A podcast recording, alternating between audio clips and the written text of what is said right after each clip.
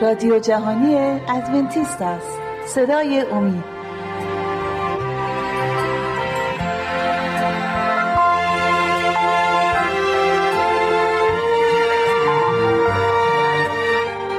عیسی مسیح در کل این رو گفت که مجده کلام خداوند این انجیل این خبر خوش ملکوت آسمان به تمام جهانیان به تمام نسل ها بشارت داده خواهد شد. که ما شاهدین عینی هستیم عزیزان الان داریم در یک نقطه می‌تونیم بگیم اون ور دنیا ما این برنامه رو داریم تهیه می‌کنیم و شما عزیزان در اون ور دنیا داریم مشاهده می‌کنیم درست؟ پس بر حسب کلام عیسی مسیح این گفته عیسی مسیح هم داره عملی میشه که چی؟ مجده ملکوت آسمان. و کدوم تو این مجده که داریم صحبتشو می‌کنیم چه چیزی نقطه سقلی آن؟ بازگشت عیسی مسیح که مصادف خواهد بود با آخر زمان. بشارت انجیل بدون این خبر بدون در میان گذاشتن وقایع آخر زمان ناقصه. اینو در ذهن در, در ذهن داشته باشیم وقتی میگیم در رابطه با بشارت ملکوت خداوند تمام وعده های خداوند تمام خبر خوش خداوند نجات انسان نقشه نجات انسان ولی با اینها در ذهن هستش خبر آخر زمان. اینه که بر حسب کلام خداوند اشعیا نبی در یک موردی میگه میگه اگه بر حسب این کلام صحبت می‌کنیم بر حسب شریعت و فرامین خداوند داریم صحبت می‌کنیم ما تمام حقیقت رو باید بیان بکنیم. اینه که در این گفتار عزیزان در این دو برنامه گذشته و دو برنامه ای که الان مشاهده خواهید کرد امروز و برنامه بعد صحبت رو ادامه میدیم که در رابطه با آخر زمان چه اتفاقاتی خواهد افتاد و باید مشاهده بکنیم در حریم کلیسا در حریم روحانیت. در کل وقتی در این مورد داریم صحبت می‌کنیم می‌تونه بعضی موقع های خود ابروهای خود بالا پایین بشه. خب در رابطه با چی؟ آخر زمان یعنی در کلیسا مثلا چه اتفاقاتی باید بیفته که ما بدونیم؟ در خداوند بیشتر وقتش رو صرف کرده به درون ملکوت خداوند تا اینکه به برون. به قول ما ایرانیا میگیم ما درون را لنگریم و حال را نه برون رو و قال رو. صحبت امروز هستش عزیزان در رابطه با اتفاقات و دگرگونی هایی که در کلیسا اتفاق افتاده و اتفاق خواهد افتاد که مصادف خواهد بود با وقایع آخر زمان و بازگشت عیسی. این قطب نوایی که بهش اشاره می‌کنیم به گفته دیگه به چند نقطه به چند جهت داره اشاره می‌کنه. مسائل کلی رو با هم دیگه مشاهده کردیم صحبت کردیم رسیدگی کردیم به اون اتفاقاتی که در جهان در کل باید اتفاق بیفته. صحبت امروزمون هستش عزیزان که در کلیسا و در حریم کلیسا در حریم ملکوت خداوند روی این کره زمین شیطان هم دستی داره و سعی می‌کنه که ملکوت خداوند رو از درون بپاشه. در کل در سیستم های حالا بگیم جنگ های کلاسیک گذشته یاد یاد همین زمانی که در اون زندگی می‌کنیم. معمولا وقتی دشمن نمی‌تونه از بیرون آه تمام اون حملاتش رو و حالا بگیم یا بمباران یا هر چی هست در زمانهای قدیم اینطوری بود که جنگ های کلاسیک یک خط دو سه کیلومتری سرباز وای میستادیم و یه مثلا 100 متر 200 متر اونورتر به همون اندازه دشمن وای میسدن نیزه رو می‌گرفتن و تیرکمونا رو دستور که میومد حمله می‌کردن به هم دیگه. جانهای بسیار بسیار بسیار بیهوده از بین رفت. چرا؟ چون که مثلا اشخاصی مثل اسکندر مقدونی اومد و گفت از شروع کرد نگاه کردن از 12 13 سالگی اسکندر نگاه کرد گفت یه معنی نداره. ما چیکار داریم می‌کنیم؟ چرا داریم اینطوری با همدیگه میجنگیم؟ همدیگه الکی داریم می‌کشیم. چیکار کرد؟ سیستم حربه‌ای یا سیستم کماندویی رو اسکندر مقدونی اختراع کرد. به چه عنوان؟ گفت به جای که ما وایسیم اینجا ما بگیم ما اینیم مثلا ما سرخ پوشاییم شما مثلا آبی پوشا حالا بزنید سرخا بزن آبی رو بکشن. اسکندر مقدونی اومد گفت بذار بعضی از این سرخ پوشا آبی به تن بکنن. و بشن میانه های ما و یا می‌تونیم بگیم اون مهره های جاسوسی ما که باشن در کمپ در اردوگاه دشمن و بذار دشمن رو از درون ما منحل بکنیم و تجزیه بکنیم و بزنیم به قول معروف بزنیم لطو پارشون بکنیم. سیستم شیطان همیشه عزیزان اینطوری بوده. وقتی با جفا رسوندن به کلیسا در تمام طول تاریخ از همون فصل از همون قرن اول تا بکنه شیطان وقتی از بیرون به کلیسا حمله می‌کنه از طریق جفا از طریق آزار و اذیت از طریق آدمکشی معمولا کلیسا رشد کرده در اون شرایط. طول تاریخ ما ببینیم عزیزان وقتی حربه های شیطان و تاکتیک های شیطان کاری نیست شیطان تاکتیکش رو عوض می‌کنه و میاد چیکار می‌کنه؟ میشه ملحق میشه به کلیسا. و شروع می‌کنه کارهای اهریمنیش رو از درون کلیسا برون دادن. حالا این گفته شاید برای بعضی از شما قریب باشه.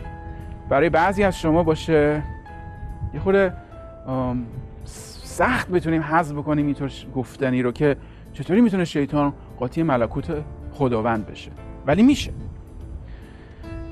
به عنوان مثال دوازده شاگرد عیسی اگه به یاد داشته باشین عزیزان یکی از شاگردان عیسی بهش اشاره کرد یکی از شما شیطانه.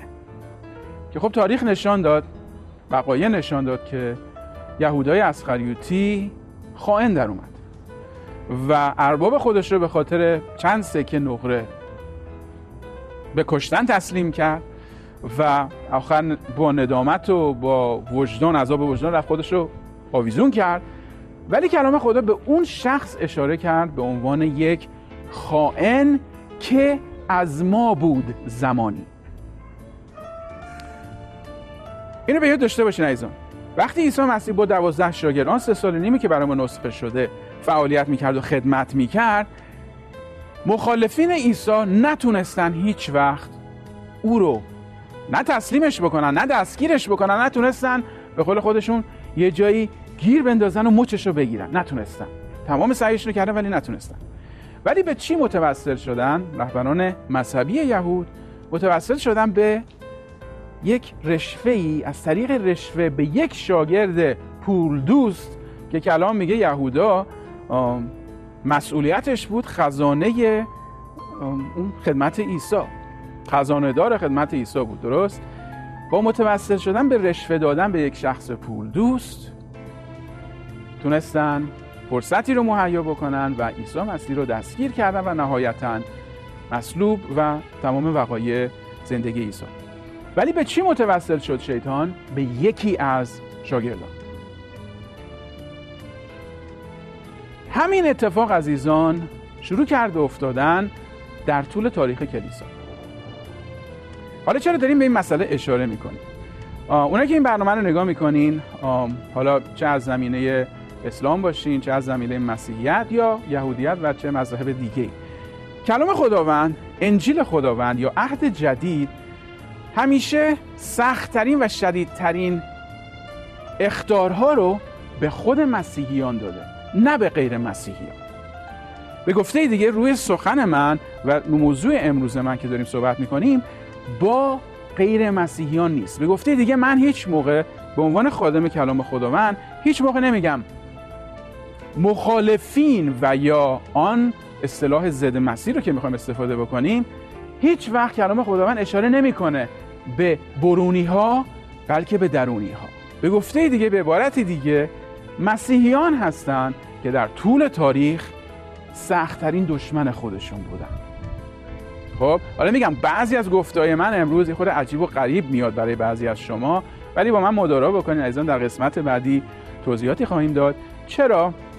چون که کلام خداوند داره دربارش صحبت می‌کنه. من صحبت نمی‌کنم تعبیری نمی‌کنم ولی این صحبت ما گفتگوی امروز ما هستش در رابطه با چیه که مسیحیان باید ازش برحذر باشن؟ چیه که باید مواظب باشیم ما مسیحیان؟ و بزرگترین خطر رو عزیزان از بیرون انتظارش رو نداریم بلکه از درون. همونطوری که شاگردین نزدیکترین به عیسی یکیشون خواهند در اومد شد ابزاری در دست شیطان در حریم کلیسا هم به خصوص در رابطه با زمانهای آخر ایمانداران و ایمانداران واقعی به عیسی مسیح باید مواظب باشن از این خطر که آن چیزی که می‌تونه ما رو باعث لغزش و نهایتا باعث هلاکت ما ایمانداران بشه اون خطر از بیرون نیست که ما رو داره تهدید می‌کنه بلکه از درون. مطمئنم شما همه منتظر خواهید بود که توضیحی در رابطه با این داده بشه. دعوتتون می‌کنم از کمی شکیبا باشید. در قسمت بعدی بیام در خدمت شما و کمی بیشتر در رابطه با این صحبت بکنیم. با من باشید. از در این رابطه و در صحبت و گفتگویی که داشتیم در قسمت گذشته کلام خداوند به ایمانداران این هشدار رو میده که مواظب باشین از اون اشخاصی که مثل یهودای اسخریوتی عمل کردن. آنها از ما بودند کلام خدا در کتاب اعمال رسولان وقتی پتروس در بعد از روز پنتکاست جلوی اون هیئت جلوی تمام اعضا چند نفر اون 120 نفر بیشتر که جمع شده بودن به آنها یادآوری می‌کنه. میگه که جانشینی برای یهوده باید پیدا بکنیم. حالا یهوده خودش کشته بود آویزان کرده بود. ولی پتروس به اون اشاره کرد گفت او از ما بود. ولی چی شد؟ ابزاری در دست شیطان شد. یعنی یکی از ما بود. در این قصد در این جمعی که هستیم یکی از ما بود. از بیرون نبود از داخل بود. حالا چرا داریم به این مسئله اشاره می‌کنیم؟ صحبتمون در کل عزیزان در تجسسی است در کتاب مرقس انجیل مرقس هستیم.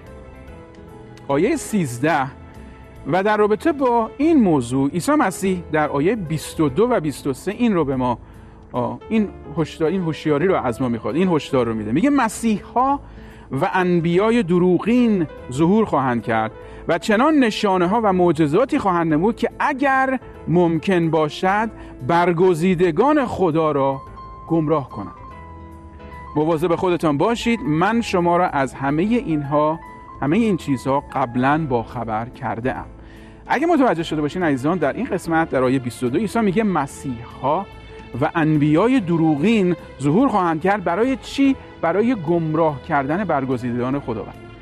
به گفته دیگه مسیحا و انبیای دروغین در این صدد خواهند بود در این صدد خواهند بود که ایمانداران به عیسی مسیح رو گمراه بکنند ما معمولا فکر می‌کنیم که مخالفین عیسی یا آن اشخاصی که عیسی داره این این هشدار به امیده در رابطهشون اشخاصی هستن که بیرون از کلیسا و در یک عبای دیگه جز عبای مسیحیت میان و مسیحیان رو گمراه بکنن. ولی عزیزان تاکتیک و روش شیطان هیچ موقع اینطوری نبوده. شیطان هیچ موقع نمیاد جلوی ما وایسه بگه سلام عرض کردم. من شیطان هستم. می‌تونم شما رو گول بزنم می‌تونم شما رو فریب بدم. روش شیطان هیچ موقع اینه نبوده. روش شیطان همیشه میگیم مثل مار درسته؟ از طریق یک مار. والدین اول ما رو فریب داد. ولی نیومد بگه که شما ببینید این میوه رو بخورین شما هلاک میشین میمیریم ولی بخورین. حالا بخورین من شیطانم. دارم فریبتون میدم. خیر. روش شیطان همیشه این بوده که حقیقت و دروغ چنان با همدیگه مخلوط می‌کنه چنان معجونی درست می‌کنه که ما فکر می‌کنیم این از خداست. ببین شکل و شمایل حقیقت رو داره. بالاخره با کتاب مقدس سر و کار داره. با کلیسا هم سر و کار داره. پس باید درست باشه. پس باید خودش باشه. حقیقی باشه. درسته؟ و این فریب عزیزان این روش فریب هنوز هنوز در کاربرد شیطانه. عیسی مسیح میگه ایمانداران باید بیشتر از اون مواظب باشن که بخوان یک شخصی رو که اصلا به این کارا نمی‌خوره بگیم ازش مواظب باشیم. حالا چرا دارم اینطوری اشاره می‌کنم؟ بعضی از مسیحیان به خصوص در این ده سال گذشته در رابطه با جنگ های خلیج فارس. من یادم نمیره یک واعظ بسیار صاحب نامی نمی‌برم. این ادعا می‌کرد که صدام حسین آن ضد مسیحیه که باید از شرش خلاص بشه. و اشاره می‌کردن به صدام حسین به عنوان ضد مسیح. چه ضد مسیحی بود که اصلا نه با مسیحیان سر و کار داشت نه به اون صورتی مسیحیان رو جفا داده بود. حالا هیچی در زمان حکومت صدام حسین تا اونجا که من فهمیدم مسیحیان و اقلیت های مذهبی بسیار بالاخره مرفه و با خیلی با امنیت زندگی می‌کردن در, در عراق. کسی صحبت اینو نشده بود که مثلا اقلیت های مذهبی مورد جفا قرار بگیرن. برعکس.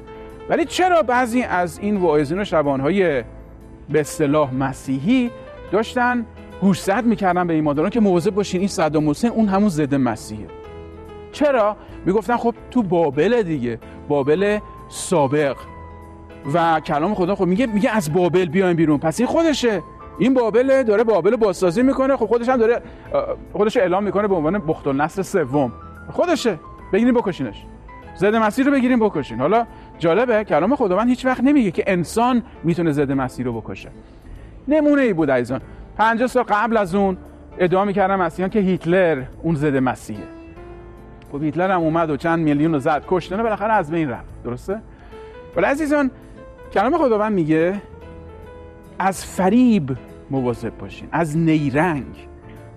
اینها خیلی ساده است. از اون نترس که هایوهوی داره. درسته؟ از اون بترس که سر به زیر داره. و عیسی همیشه این رو میگه. میگه مسیحیان باید مواظب آنهایی که سر به زیر دارن. تو لباس یا تو اون قیافه بسیار برمانند میان تو کلیسا؟ مثل یهودا. و اونجاست که خرابی رو به بار میدن می‌خوام در این رابطه عزیزان چرا؟ چون که داریم در رابطه با وقایع آخر زمان صحبت می‌کنیم. همین چیزی رو که همین قسمت رو که الان خوندیم. عیسی گفت مسیحا و انبیای دروغین ظاهر خواهند شد خواهد کرد و چنان نشانه ها و معجزاتی خواهند نمود که اگر ممکن باشد حتی برگزیدگان خدا را گمراه می‌کنند خب اینو به یاد داشته باشین. از این نوشته نوشته مرقس یه سی چل سال بریم جلوتر. بیاییم به زمانهای پولس رسول. در نامه دوم پولس رسول به کلیسای تسالونیک یا دوم تسالونیکیان فصل دو می‌خونم برای شما عزیزان از آیه بگیم از آیه یک قسمت بزرگش رو بخونیم عزیزان از آیه پنج می‌خونم برای شما.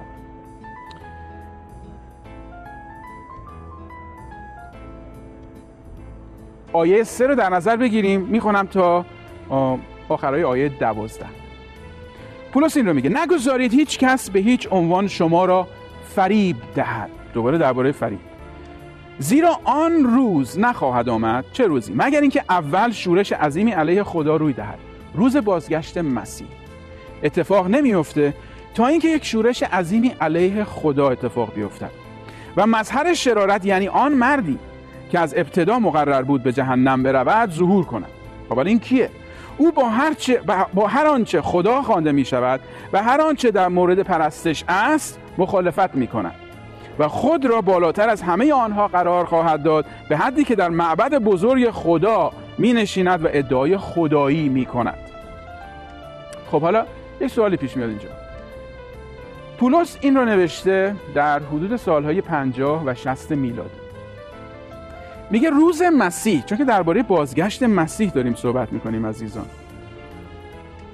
میگه آن روز نخواهد اومد تا اینکه یک شورش عظیم اتفاق بیفته. و میگه یک شخصی ظهور خواهد کرد که این شخص در کل معروف به ضد مسیح. یادتونه در انجیل مرقس گفتیم انبیا و مسیحان دروغین به یاد داشته باشین اینو در ذهن نگه دارید. پولس در این قسمت در این کتاب می نویسه او به چی متوسل میشه عزیزان؟ به همان چیزی که عیسی هشدار به ما داد. یک شخصی است که میشینه در معبد خدا و ادعای خدایی می‌کنه. خب اینو در ذهن داشته باشید آن معبدی رو که مردم به اون عادت داشتن که خطاب بشه به معبد خدا آن معبدی بود که در اورشلیم بود. مرسوم به معبد سلیمان البته خیمه عبادت بود اول بعد شد معبد سلیمان بعد شد معبد هرودیس. اون بود معبد خدا. و هر وقت می‌گفتین معبد خدا ناوس د به زبان یونانی همه می‌دونستن درباره معبد اورشلیم. حالا صحبتی هست. از معبد اورشلیم دو هزار ساله که نابود شده. و شواهد و برهان نشون میده که هیچ وقتی به زودی این معبد علم نخواهد شد بنا نخواهد شد. حالا در اون رابطه یک صحبتی در یک برنامه دیگه می‌کنیم ولی عزیزان اثری از اون معبد نیست. همونطور که قبلا هم اشاره کردیم در برنامه گذشته حتی اثری از اون سنگ زاویه ای هم که باید داشته باشه نیست. پس چه معبدیه که پولس داره دربارش صحبت می‌کنه؟ اگه به یاد داشته باشین عزیزان کلام خداوند در تمام کتب عهد جدید به گروه و جمع ایمانداران به عیسی مسیح همیشه اشاره می‌کنه به عنوان معبد خدا. نه نه یک معبدی که از سنگ و آهن و طلا درست شده بلکه از جمع ایمانداران. از کجا می‌تونیم بفهمیم عزیزان؟ که این چه معبدی است که آن شخص شرور باید درش ظهور بکنه؟ توجهتون از این جلب می‌خوام بکنم به کتاب افسوسیان نامه افسوسیان که پولس رسول نوشت به ایمانداران شهر افسوس. آیه از فصل دو می‌خونم عزیزان آیه 20 ببینید توضیحی که پولس میده در رابطه با معبد خدا. شما بر شالوده ای که به دست رسولان و انبیا نهاده شده است بنا شده اید و عیسی مسیح سنگ اصلی آن است خب ببینید چه تطبیقی اینجا هست در رابطه با آن معبد واقعی و این معبد که خیلی معنی و مفهومش فراتر میره تا یک محلی که بناست ساختمانه میگه چی بنا شده بر چی؟ بر رسولان و انبیا و سنگ زاویه آن هستش عیسی مسیح. آیه 21 در اتحاد با اوست که تمام امارت به هم متصل میگردد و رفته رفته در خداوند به صورت یک معبد مقدس در می آید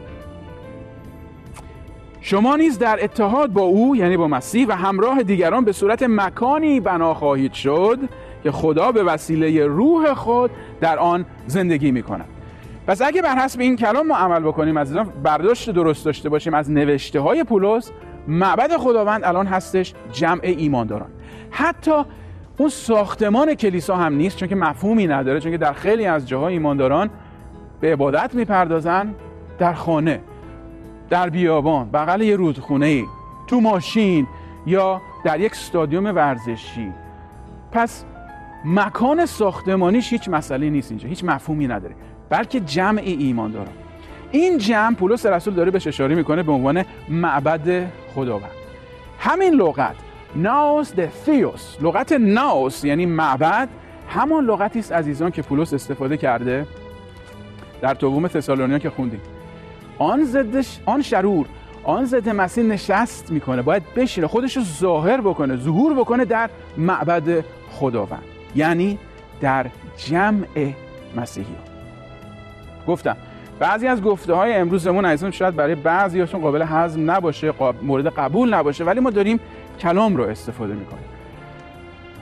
عیسی مسیح میگه از این شخص و از این اشخاص شما باید دوری بکنه و مواظب بشید صحبت امروزمون عزیزان هستش در این رابطه. می‌خواستم حالا یک تاریخچه برای شما در میان بذارم که آیا این اتفاق افتاده یا نه. در طول تاریخ عزیزان در سه نسل یا سه قرن اول میلادی مسیحیان عزیزان جفای بسیار سختی رو متحمل شدند از دست رومیان کافر و بیدین. ولی بعد از قرون سوم کلیسا همونطور که گفتیم شیطان با حمله از برون نتونست کلیسا رو به زانو بیاره. دید کلیسا به یک جایی رسید بدون اسلحه بدون لشکر بدون نظامی و تمام این چیزا. فقط با ایمان که اون امپراتوری عظیم روم رو به زانو در آورد و به جایی رسید که کنستانتین امپراتوری روم حالا به خاطر صرفش بود به خاطر سیاست بود یا حالا نیت خوبی داشت نداشت مسئله نیست. مسیحیت رو قبول کرد به عنوان دین رسمی امپراتوری. به محض اینکه کلیسا عزیزان شد رسمی آزاد کلیسای جفا دیده تبدیل شد به کلیسای جفا دهنده.